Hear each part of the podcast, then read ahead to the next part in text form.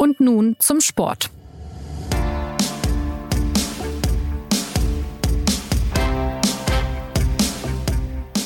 Im Getöse des Wembley-Stadions ist gestern so viel passiert, dass man sich erstmal sortieren muss. Der Fußball ist nach Hause gekommen. Äh, England hat seinen ersten großen Titel seit 1966 gewonnen und die DFB-Frauen, ja, die haben nach einem begeisternden Turnier am Ende einfach keine Kraft mehr gehabt. Schiri-Debatten, ekstatischer Jubel, Tränen und ein Spiel, das wohl noch lange nachhallen wird. So endete diese EM der Fußballfrauen.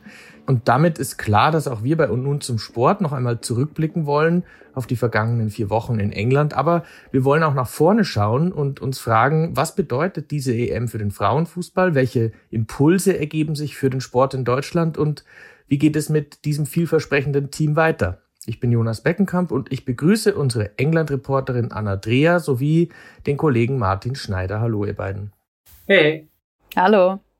Anna, starten wir mit dir. Du warst ja in diesem äh, tosenden Wembley-Stadion zugegen gestern. Und nach so einer Dramatik, nach so einem Erlebnis, einfach die ganz banale Frage, wie war es für dich? Es war schon sehr beeindruckend. Äh, es war ja mein erstes Mal in diesem Stadion. Ich fand am Samstag schon eindrücklich, wie diese Arena im, im leeren Zustand wirkt. Also selbst wenn da niemand sitzt äh, und äh, nur ein paar Menschen über den Rasen laufen, ist es schon enorm. Und als dann mehr als 87.000 Menschen drin waren, war das natürlich äh, noch extremer. Vor allem, weil diese, vor allem die englischen Fans, aber auch die deutschen Fans tatsächlich ähm, ziemlich viel Lärm gemacht haben. Und nach jedem Tor, selbst nach Ballverlusten und so weiter, äh, brauste da der Lärmpegel in die Höhe. Also es war schon, es war schon sehr, sehr toll, dieses Finale in, vor so einer Kulisse. Man ist natürlich sehr konzentriert, wenn man den Text schreibt und äh, guckt dann, dass man nichts verpasst von dem, was auf dem Spielfeld passiert. Aber ähm, so eine, so eine Atmosphäre, die kriegt man natürlich mit. Und ähm, für, für die Fußballerinnen, für den Frauenfußball überhaupt, aber natürlich auch für den Fußball insgesamt kann man sagen, war das jetzt schon ein sehr besonderes Spiel. Es ist ja äh, eine Kulisse, die es in der Größe weder bei den Frauen noch bei den Männern bei einer Europameisterschaft jemals gegeben hat. Und das ist, ähm, ist umso besonderer, wenn man, wenn man den Weg sieht, den der Frauenfußball hinter sich gebracht hat. Da war das wirklich ein, ein Highlight. Äh, für mich ganz persönlich, aber auch für die Fußballerinnen, glaube ich und das wird so schnell niemand vergessen. Ja, also man hat ja zwischenzeitlich auch Bilder gesehen, wo Spielerinnen Zettel zugesteckt bekommen haben. Ich habe gerade noch mal geguckt. Ne? Es war offenbar so laut, dass äh, die Bundestrainerin auch kaum Kommandos durchgeben konnte.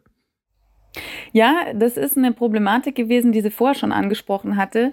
Ich glaube jetzt zwar nicht, dass die englischen Fans deshalb so extrem laut waren und gesungen haben und gejubelt haben und so viel Stimmung gemacht haben, aber den Nebeneffekt hat es definitiv gehabt. Ich weiß nicht, wie die Engländerinnen das äh, gemanagt haben. Ich habe keinen Zettel gesehen, der dort rumwanderte.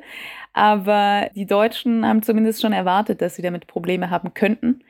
Und ähm, mir fällt gerade auf, nach dem Zettel hat gar niemand gefragt gestern in der Pressekonferenz. Es wäre natürlich spannend gewesen, was da, was da drauf stand. Aber genau, es gab diesen Zettel, der von Spielerin zu Spielerin gereicht wurde und in der Schlussphase vermutlich nochmal den Wandel bringen sollte, der dann ja leider ausgeblieben ist. Ja, also zum Glück für die Engländerinnen gab es dann kein Elfmeterschießen. Da haben sie ja, sagen wir mal, die Männer äh, ihre Erfahrungen gemacht, auch zuletzt sogar. Ähm, Martin, jetzt war es ja ein Spiel, das äh, hin und her wogte wie ein ganzer Ozean. Es ging wirklich von einer Seite auf die andere. Es gab so Phasen im Spiel. Da hatten die Deutschen mehr äh, Chancen, dann waren aber die Engländerinnen wieder gefährlicher. Am Ende gab es diesen einen winzigen Vorteil für die Engländerinnen. Was hat aus deiner Sicht da den Ausschlag gegeben? Also den Ausschlag gegeben hat dann meiner Ansicht nach tatsächlich, dass eben der, der eine Ball nach dem Eckball dann eben runtergefallen ist und die Engländer den versenkt haben. Das ist ähm, kleine Phrase, aber es war, äh, war ein 50-50-Spiel. Es hätte auch äh, meiner Meinung nach äh, gut Richtung, Richtung deutsche Mannschaft kippen können. Wenn ich so ein bisschen durchgehe, würde ich sagen, dass die Engländerinnen in der ersten Halbzeit besser im Spiel waren. Ähm, ich fand, ähm, dass die Deutschen nicht so in ihr Pressing gekommen sind, was sie in den anderen Spielen wirklich gut gemacht haben. Ich weiß nicht, ob es ein bisschen tatsächlich Respekt vor der Arena war oder ähm, weil sie ja doch äh, spontan umstellen mussten, zumindest vorne in, de, in, der, in der Reihe. Und oder ob England das halt bewusst vermieden hat, weil ähm, man konnte die Deutschen auch analysieren jetzt mittlerweile, ne? Und da war dieses Pressing auch kein Geheimnis und ich fand, dass England eben äh, am Anfang viel die Bälle lang gespielt hat, viel versucht hat, äh, das Spiel auf diese Zweikämpfe zu drehen, was keine äh, verbotene Strategie ist, wenn man halt vorher analysiert, dass man in Zweikämpfen stark ist, in Spielen die Zweikämpfe zu, äh, zu ziehen und dann eben dort versucht, die Duelle zu gewinnen. Deswegen das Spiel dann auch so hart wurde. Äh, in der zweiten Halbzeit war Deutschland dann viel besser. Ähm, wenn ich raten müsste, was äh, Forst Tecklenburg in der Halbzeit gesagt hat, äh, glaube ich, dass sie gesagt hat, legt mal den Respekt ab und schiebt auch, euch auf den Platz zehn Meter weiter nach vorne. Da äh, hat dann ja auch Dina Magul den Ausgleich äh, erzielt und in der Verlängerung hatte ich fast so ein bisschen Eindruck, dass Deutschland vielleicht noch ein bisschen frischer war, also sich nicht so sehr verausgabt hat. Aber dann fällt er halt runter und dann geht er rein. Also ein Stochertor, so kann man das, glaube ich, fachlich gut beschreiben. Chloe Kelly, dann die ähm, umjubelte Heldin bei den Engländerinnen. Ähm, Anna, wir haben jetzt gerade auch von Martin gehört, dass es ein ganz schönes, ja, Gekloppe auch war mitunter. Viele gelbe Karten, viele Grätschen, also es ging richtig zur Sache. Ähm, sind die Engländerinnen aus deiner Sicht trotzdem jetzt ein würdiger Sieger? Sie haben ja dann auch am Ende noch arg Zeitspiel betrieben, aber würdest du trotzdem sagen, aufgrund des Turnierverlaufs ein, ein verdienter Gewinner? Ja, also das, äh, das war tatsächlich schade. Also ähm, dieses Zeitschinden, dieses äh, wirklich, ich, also ich möchte jetzt eigentlich niemand, gegen niemanden hier äh, austeilen, aber ich finde Mary Earps, vor allem die Torhüterin, das ist unsäglich, wie die das teilweise zelebriert. Das äh, hat mich richtig genervt, bekenne ich mich. Ähm, das war schade, weil das in dem gesamten Turnier eigentlich nicht der Fall war. Also wer jetzt nur dieses Finale, nur diese, vor allem diese Schlussminuten gesehen hat, der hat einen anderen Eindruck bekommen als diejenigen, die das ganze Turnier gesehen haben.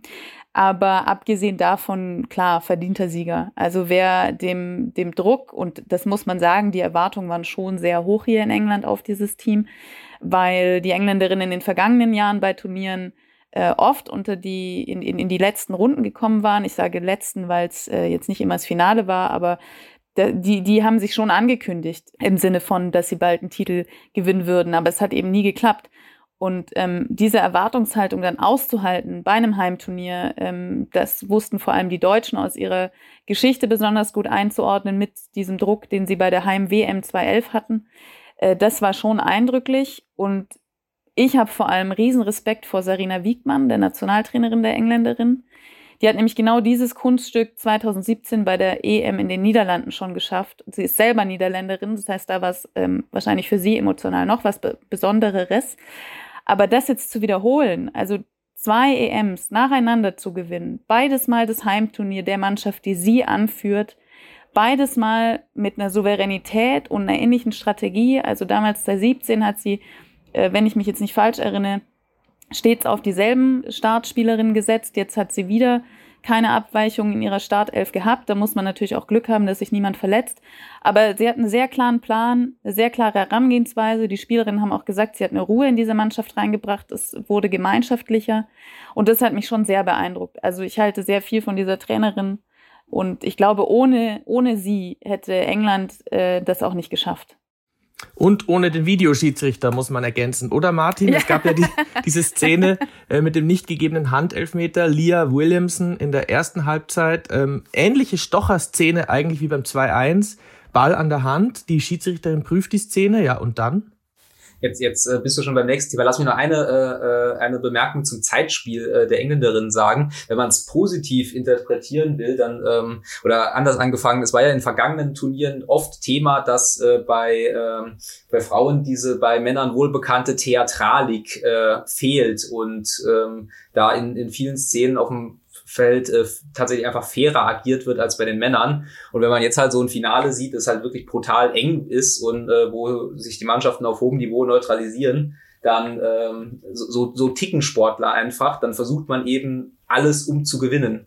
Und das äh, führt dann in dem Fall auch zu ein paar, äh, paar, paar, paar Situationen, die man als Fernsehzuschauer nicht haben möchte, was aber mein, man man kann es den, Spielerinnen vorwerfen, aber aus ihrer Sicht ist es natürlich dann in dem Fall die richtige Entscheidung. Und jetzt zur, zur äh, Situation. Ähm, ja, äh, wobei ich glaube oder ich äh, äußere mal den Verdacht, dass ähm, ich, ich weiß nicht, welche Videobilder der Videoschiedsrichter da gesehen hat, weil ich hatte mir, hab mir die Szene gestern nochmal angeschaut äh, in der, äh, in der Live-Übertragung. Die AD hat das ganze Spiel nochmal online gestellt. Und wenn man in der 41. Minute guckt, dann sieht man viele Wiederholungen dieser Szene. Aber diese eine Einstellung, wo der Ball dann so, so klar an die Hand springt, die sieht man nicht. Und der Videoschiedsrichter bekommt ja auch das internationale Bildmaterial. Das heißt, es könnte, es könnte sein, dass er das nicht gesehen hat. Aber da sich die Betroffenen nicht geäußert haben, jedenfalls nicht, dass ich es gesehen habe, spekuliere ich jetzt. Wenn man die Szene sieht, wie wir sie jetzt alle gesehen haben mit den Fotos und mit dieser Einstellung, ist es für mich ein klares Handspiel in Elfmeter. Dann kann man sich natürlich fragen, was der Videoschiedsrichter bringt, wenn er nicht die allerbesten Bilder zur Verfügung hat. Aber lassen wir es mal dabei. Äh, die Deutschen waren ja auch faire Verliererinnen. Sie haben ja auch gratuliert. Ähm, Anna, die, die deutsche Mannschaft hat sich wenig vorzuwerfen. Ähm, ja, es lief dann nur irgendwie im Finale vieles gegen diese Mannschaft. Ähm, welche Rolle spielte letztlich auch das Personal? Alex Popp kurzfristig dann ausgefallen, muskuläre Probleme. Auch die, die Dribblings von Clara Bühl hätten vermutlich geholfen. Also wie siehst du es? Ähm, woran lag es dann letztlich? Also es ist natürlich schwierig zu spekulieren, wie dieses Spiel gelaufen wäre, wenn Alex Pop dabei gewesen wäre. Das hat sie auch selber gesagt. Wer weiß, wie ihre Leistung gewesen wäre, vor allem wenn sie angeschlagen ist und so weiter. Aber was auch die Bundestrainerin ganz klar gesagt hat, ist, dass allein, wenn sie auf dem Platz gestanden hätte, das schon einen Effekt gehabt hätte auf die, auf die Engländerin. Allein von, von ihrer Ausstrahlung grundsätzlich, aber dann natürlich auch mit diesem Wahnsinnsturnier, was sie gespielt hat. Erste EM, in fünf Spielen sechsmal getroffen, offensiv wie defensiv, wahnsinnig viel Zug drin, ähm, eine enorme Wucht. Also wir, wir könnten jetzt wahrscheinlich auch eine Sondersendung über Alex Pop machen. Und ich glaube, das hat dann doch gefehlt. Und ähm, der Mannschaft, zumindest aus meiner Beobachtung, war das ganz klar anzumerken. Da hat äh, eine Anführerin gefehlt, eine, die, die dem Spiel noch mehr Dynamik gibt, die ja vielleicht auch mit Worten mehr lenkt. Ähm, und da möchte ich jetzt keiner Spielerin, die auf dem Platz stand, äh, absprechen, dass sie das nicht auch kann. Aber zumindest von dem, was man sehen konnte, hat es einen Unterschied gemacht, dass Alex Pop nicht auf dem Platz stand. Und man darf ja nicht vergessen, es waren ja zwei Stammkräfte, zwei Leistungsträgerinnen in der Offensive, die jetzt gefehlt haben.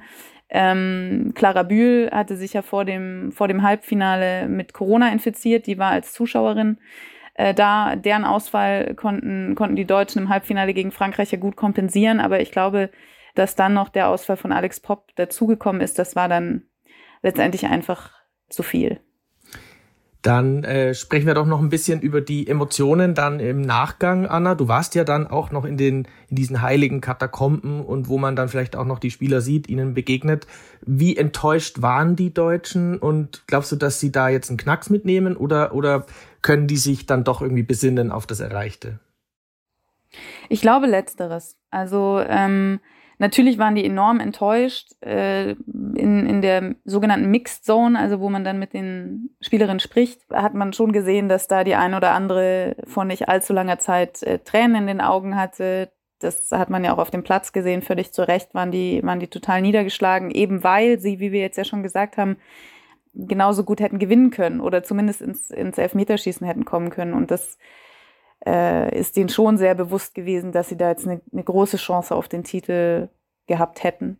Aber es ist so viel auch schon erzählt worden über diesen Prozess, den diese Spielerin, diese, dieses Team hinter sich hat.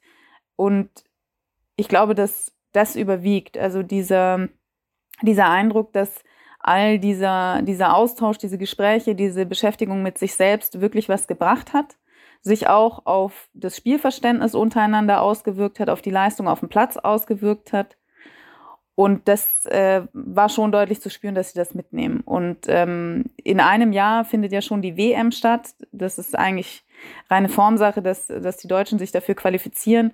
Und ich glaube, gerade mit so einem Turnier in, in wirklich greifbarer Nähe überwiegt dann diese Überzeugung, wie gut jetzt der Auftritt hier in England war und weniger der Frust über das ähm, verlorene Finale. Also auch direkt nach diesem Spiel in den Aussagen haben sehr viele davon gesprochen, welchen Stolz sie empfinden äh, darüber, dass sie Teil dieses Teams sind und, und welche Reise sie hinter sich hatten. Und das war mein Eindruck. Also weniger der Frust letztendlich über dieses über den verpassten Titel und mehr die Wertschätzung ähm, dieses gemeinsamen Weges. Martin, dann blicken wir doch mal ein bisschen auf den Weg äh, dieses Teams und auch nochmal auf den Weg des ganzen Turniers, ähm, ein bisschen globaler gesehen. Wie beurteilst du das fußballerische Niveau dieser Mannschaft und was hat sich insgesamt auch taktisch getan bei diesem Turnier? Also nach meiner Ansicht äh, war das, äh, das, ich würde fast sagen, das klar stärkste Turnier, äh, das, das ich gesehen habe. Und ich würde der, der Bundestrainerin zustimmen, die hat ja bei, bei Anna im Interview vor dem äh, vor der EM gesagt, dass ähm, das Niveau bei, bei den, den Spitzennationalmannschaften noch mal stärker geworden ist, dass die äh, sich im Niveau angeglichen haben. Und wenn man da so ein paar Spiele gesehen hat, äh, neben den Spielen der Deutschen zum Beispiel das Viertelfinale Spanien gegen England, das war äh, das, das war meiner Meinung nach das, das stärkste Spiel, wo man halt gesehen hat, dass zwei vollkommen unterschiedliche taktische Schulen aufeinander äh, prallen die, die Spanier mit ihrem, mit ihrem Kurzpassspiel, mit ihrem Positionsspiel, die Engländerin mit, äh, mit, ihren, mit ihrer Zweikampfhärte, mit den, mit den langen Bällen. Äh, die Deutschen haben, ich habe es eben schon gesagt, äh, fa fast immer ein wirklich exzellentes Pressing gespielt, also wo die, die Koordination im Anlaufen super war und wo sie auch die, die Gegnerin mit überrascht haben. Äh, hat einen Taktikwechsel, auch Deutschland gegen Spanien zum Beispiel, wo sie dann durch dieses äh, hohe Pressing in Führung gehen, dann merken, dass der Zugriff nicht mehr äh, so richtig funktioniert, dann gut reagieren und sich tief stellen, also auch noch mit der, mit der, also mit der Kette fallen. Und ähm, wie gesagt, diese, die, dieses Finale, das ist, ähm, also Anna widerspricht mir, wenn du es anders siehst. Also ich habe selten, man, Frauenfußball soll man nicht sagen, aber in dem Fall ist es ja Frauenfußball auf dem Niveau gesehen. Ja, bin ich bei dir. Das, also ich habe natürlich auf der Clubebene oder auch bei einzelnen Länderspielen das schon gesehen, aber wenn wir jetzt mal nur ein Turnier betrachten, für sich stehend, dann ähm, war das auch nochmal im Vergleich zu 2017 eine, eine weitere Entwicklung und äh, eine weitere Steigerung. Also ich, ich möchte jetzt nicht sagen, das ist komplett neu, weil es in den vergangenen Jahren wirklich auch schon sehr starke Leistungen gab und die, diese Entwicklung hin zu dieser Schnelligkeit der Physis, einer herausragenden Technik und Taktik, das, das ist schon seit Jahren. Aber ähm, wenn man wirklich dieses Turnier für sich nimmt, dann kann man das so sagen oder ich, ich würde dir zustimmen. Ja, dann äh, legen wir mal den Finger noch ein bisschen in die in die Wunde, beziehungsweise äh, schauen wir mal auf das öffentliche Interesse, denn das war ja tatsächlich riesig. Ähm, die Menschen in Deutschland haben äh, wahnsinnig groß, äh, großes Interesse an den DFB-Spielerinnen. In den K.O.-Runden waren es mehrere Millionen Zuschauer im Fernsehen. Im Finale habe ich geguckt, waren es fast 18 Millionen, äh, die Einschaltquote, also enorm. Martin, welche Chancen liegen denn in dieser Interessenlage?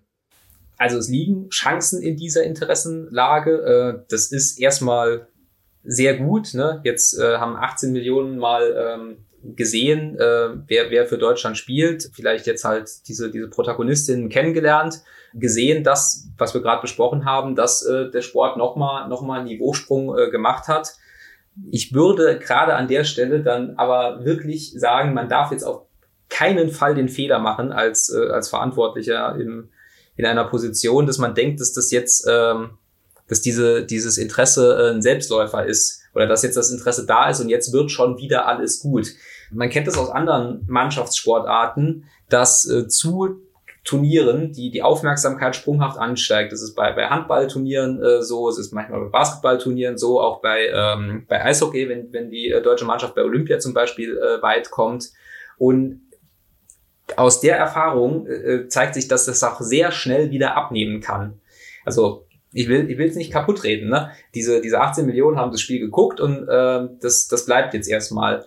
Aber um das mitzunehmen, muss, müssen Strukturen verändert werden, müssen Strukturen in der Liga verändert werden, müssen Strukturen im Alltäglichen verändert werden. Und wenn man da nicht rangeht, äh, dann verpufft das. Und es ist auch schon mal verpufft. Ne? Wir hatten 2011 die äh, WM in Deutschland, die war sportlich halt nicht so erfolgreich, aber die hatte auch eine, eine riesige Aufmerksamkeit. Wir hatten auch danach Turniere, die, die, die gut waren und die, äh, wo, wo die Einschaltquoten nicht so hoch waren wie jetzt, gebe ich zu aber wo man trotzdem eine, eine signifikante, ein signifikantes Publikum erreicht hat. Und trotzdem kommen wir in unseren Analysen immer dazu, dass es im Alltag, dass Deutschland da ein bisschen den Anschluss verliert.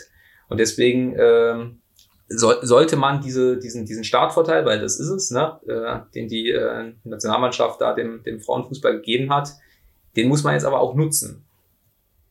Ich möchte da noch ergänzen, das ist definitiv eine Sache, der sich der DFB annehmen muss, vor allem, weil man eben so ein Nationalteam hat, was, was begeistert. Es ist aber auch eine Sache, die die englischen Nationalspielerinnen angesprochen haben. Also selbst diese gepriesene und wahrscheinlich auch zu Recht gepriesene Women's Super League hat ja jetzt nicht permanent Zehntausende Zuschauer im Schnitt. Und ich fand es eindrücklich, dass ähm, die Kapitänin Leah Williamson nach dem Spiel sehr energisch äh, gefordert hat, dass jetzt doch bitte auch äh, die Menschen äh, zu den Ligaspielen kommen mögen, weil das ja genau die Protagonistinnen sind, die sie jetzt auch bei der EM gesehen haben. Und die Moderatorin der BBC hat selber auch, äh, wenn man so will, einen Appell gestartet an die Zuschauer, dass wenn einem diese EM gefallen hat, dass man dann doch auch zumindest zu zwei, drei Spielen der Liga kommen möge. Also es ist, es ist schon ein Gesamt Problem, wenn man so will, oder, oder ein Gesamtentwicklungspotenzial, sage ich mal, um es positiv zu formulieren, ähm, was da liegt. Und ich bin selber sehr gespannt, inwieweit das jetzt nachhalt, weil dass das Interesse grundsätzlich da ist, das hat man jetzt gesehen.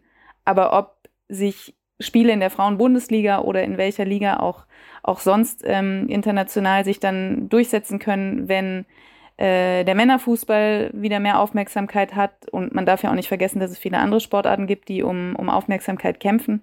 Da bin ich sehr gespannt.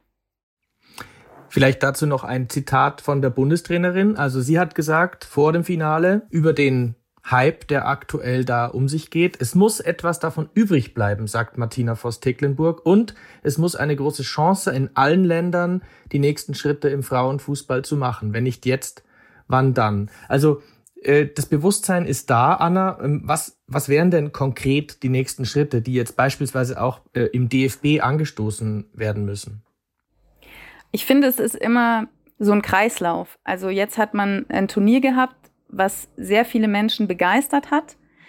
Wenn jetzt diese Menschen in die Stadien gehen würden, würden die Sponsoren mehr darauf aufmerksam werden, weil sie sehen, okay, auch im Liga-Alltag interessiert das die Menschen dann würden die wiederum äh, mehr Geld in diesen Sport stecken, was zur Professionalisierung führen würde, was die Bedingungen verbessern würde, was das Spiel weiter attraktiv machen würde, was wieder mehr Menschen anlocken würde und so weiter. Also ich finde, das ist wie so ein Karussell, was an einer Stelle aber jetzt mal angestoßen werden muss. Und dafür braucht es natürlich Maßnahmen. Der Martin hat es vorhin ja auch schon gesagt.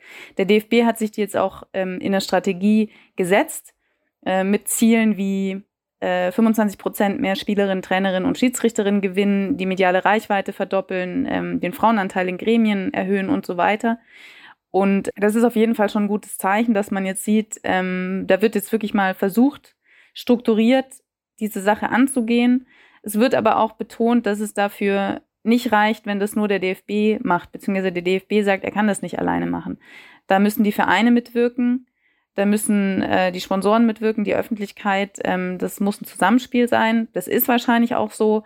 Aber der DFB als, ähm, als Heimat der Frauen-Bundesliga, wenn wir jetzt den Fokus auf die Bundesliga legen, ist natürlich derjenige, der antreiben muss, der Ideen haben sollte. Und ähm, da bin ich ja eigentlich zuversichtlich, dass, äh, dass da aus den Fehlern der Vergangenheit gelernt wurde. Ähm, gleichzeitig ähm, kann man auch Schlüsse daraus ziehen, dass an so einem EM-Final Sonntag äh, DFB-Pokalspiele angesetzt wurden. Ich finde, das sagt auch schon was aus. Genau, also das war am Sonntag zur gleichen Zeit wie das EM-Finale. Äh, äh gab es dann bei den Männern, äh, glaube ich, drei Pokalspiele waren's.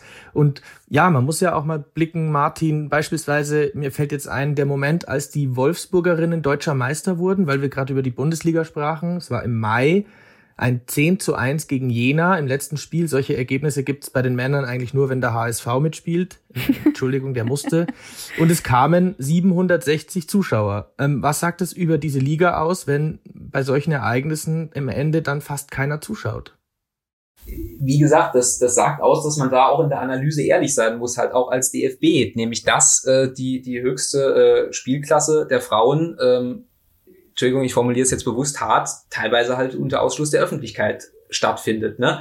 Es gibt auch Ausreißer in die andere Ecke, ne? wenn, sie, wenn sie in die großen Stadien gehen, äh, dann sind da auch äh, Zuschauerzahlen, die, die an Männerfußball äh, rankommen. aber es, es, es muss, also wenn, wenn man die, äh, da komme ich schon wieder in, in ähm, Formulierungsschwierigkeiten, wenn ich Sportart sage. Sportart ist ja Fußball, ne? Aber wenn man, wenn man die Liga voranbringen will, dann muss man eben äh, gucken, dass man ein Grundinteresse an dieser Liga äh, äh, schafft. Und da kann man jetzt halt in die Detailanalyse gehen. Ich versuche versuch mal irgendwie ein paar Punkte anzureißen. Das fängt äh, natürlich einerseits im Stadionpublikum an, es fängt aber auch äh, an, das wissen wir ja auch, dass die, ähm, die Publikumszahlen, die Geld bringen, sind die am Fernseher. Ne? Die, Bundesliga läuft auf Magenta TV, ne? das ist nochmal eine nochmal eine Hürde, weil wenn ich jetzt zum Beispiel Fußball interessiert bin, wo ich ja eh schon, wenn ich alle Spiele sehen will, zwei Pay-TV-Abos brauche, brauche ich ja noch ein Pay-TV-Abo, um das äh, mir anzugucken. Ne? Das ist zum Beispiel ein Punkt dann lebt ja auch der, der Männerfußball davon, dass eben da große, große Vereine äh, mitspielen mit, mit einer gewissen Anhängerschaft. Ne? Klammer auf, die sie sich erarbeiten konnten, weil unter anderem Männerfußball nicht verboten war, damit ich es in dieser Podcast-Folge wenigstens auch mal erwähnt habe. Ne? Das sollte man nie vergessen, äh, dass da mit unterschiedlichen äh, Startvoraussetzungen agiert wurde. Aber äh, in, der, in der Bundesliga spielen vorne äh, Bayern, Hoffenheim und Wolfsburg, erst seit kurzem Eintracht Frankfurt und groß, große Vereine wie Dortmund, Schalke, Stuttgart, der von dir gerade angesprochene HSV, die sind da gar nicht äh, vertreten. Die haben erst vor kurzem überhaupt mal eine Frauenmannschaft gegründet. Ne? Und Kurzer Einschub, der HSV hatte seine äh, Mannschaft damals abgemeldet, um Geld zu sparen. Und äh, zu dieser Zeit, wo der HSV seine Mannschaft abgemeldet hat, kann man schätzen, dass äh, das Gesamtbudget dieses Teams für eine Saison wahrscheinlich nicht mehr als zwei Millionen Euro waren. Also um, um das auch nochmal, welche Entscheidungen da teilweise getroffen wurden. Also eigentlich ein Klacks vergleichsweise. Mittlerweile sind, ich habe mal nachgeschaut, acht Clubs aus der Männerbundesliga auch in der Frauenliga aktiv. Ähm, Anna, ist das schon auch ein Zeichen, äh, dass dieser Kreislauf, den du angesprochen hast, schon zumindest ein bisschen Karussell sich schon ein bisschen dreht? Also mehr große äh, Fußballclubs, Dortmund, Schalke, die jetzt, glaube ich, noch nicht dabei sind, aber dass die auch anschieben von unten und irgendwann dann auch ähm, eine prominentere Liga bilden können? Also ich, ich würde da differenzieren. Zum einen ist es natürlich ein gesellschaftlich wichtiges und längst überfälliges Zeichen, dass solche Vereine, die mit einem sehr großen Fußball äh, und ja auch mit einer gewissen Tradition auftreten, ähm, dass die Mädchen und, und Frauen die Möglichkeit geben, bei sich Fußball zu spielen. Das ist, finde ich, schon mal grundsätzlich ein Punkt, ähm, wo ich es teilweise fragwürdig finde, dass überhaupt darüber diskutiert werden muss. Ähm, und dann aber ist ja die Frage, in welche Richtung will man gehen? Mit welcher Ernsthaftigkeit betreiben diese Vereine den Mädchen- und Frauenfußball? Ist das mehr so ein Feigenblatt, was man sich holt, um äh, um nicht angreifbar zu sein? Oder hat man wirklich ein Interesse, ähm, eine Infrastruktur zu stellen, Möglichkeiten auch, auch durch Trainingszeiten und so weiter zu geben, dass man sagen kann, okay, hier steckt ernsthaft was dahinter.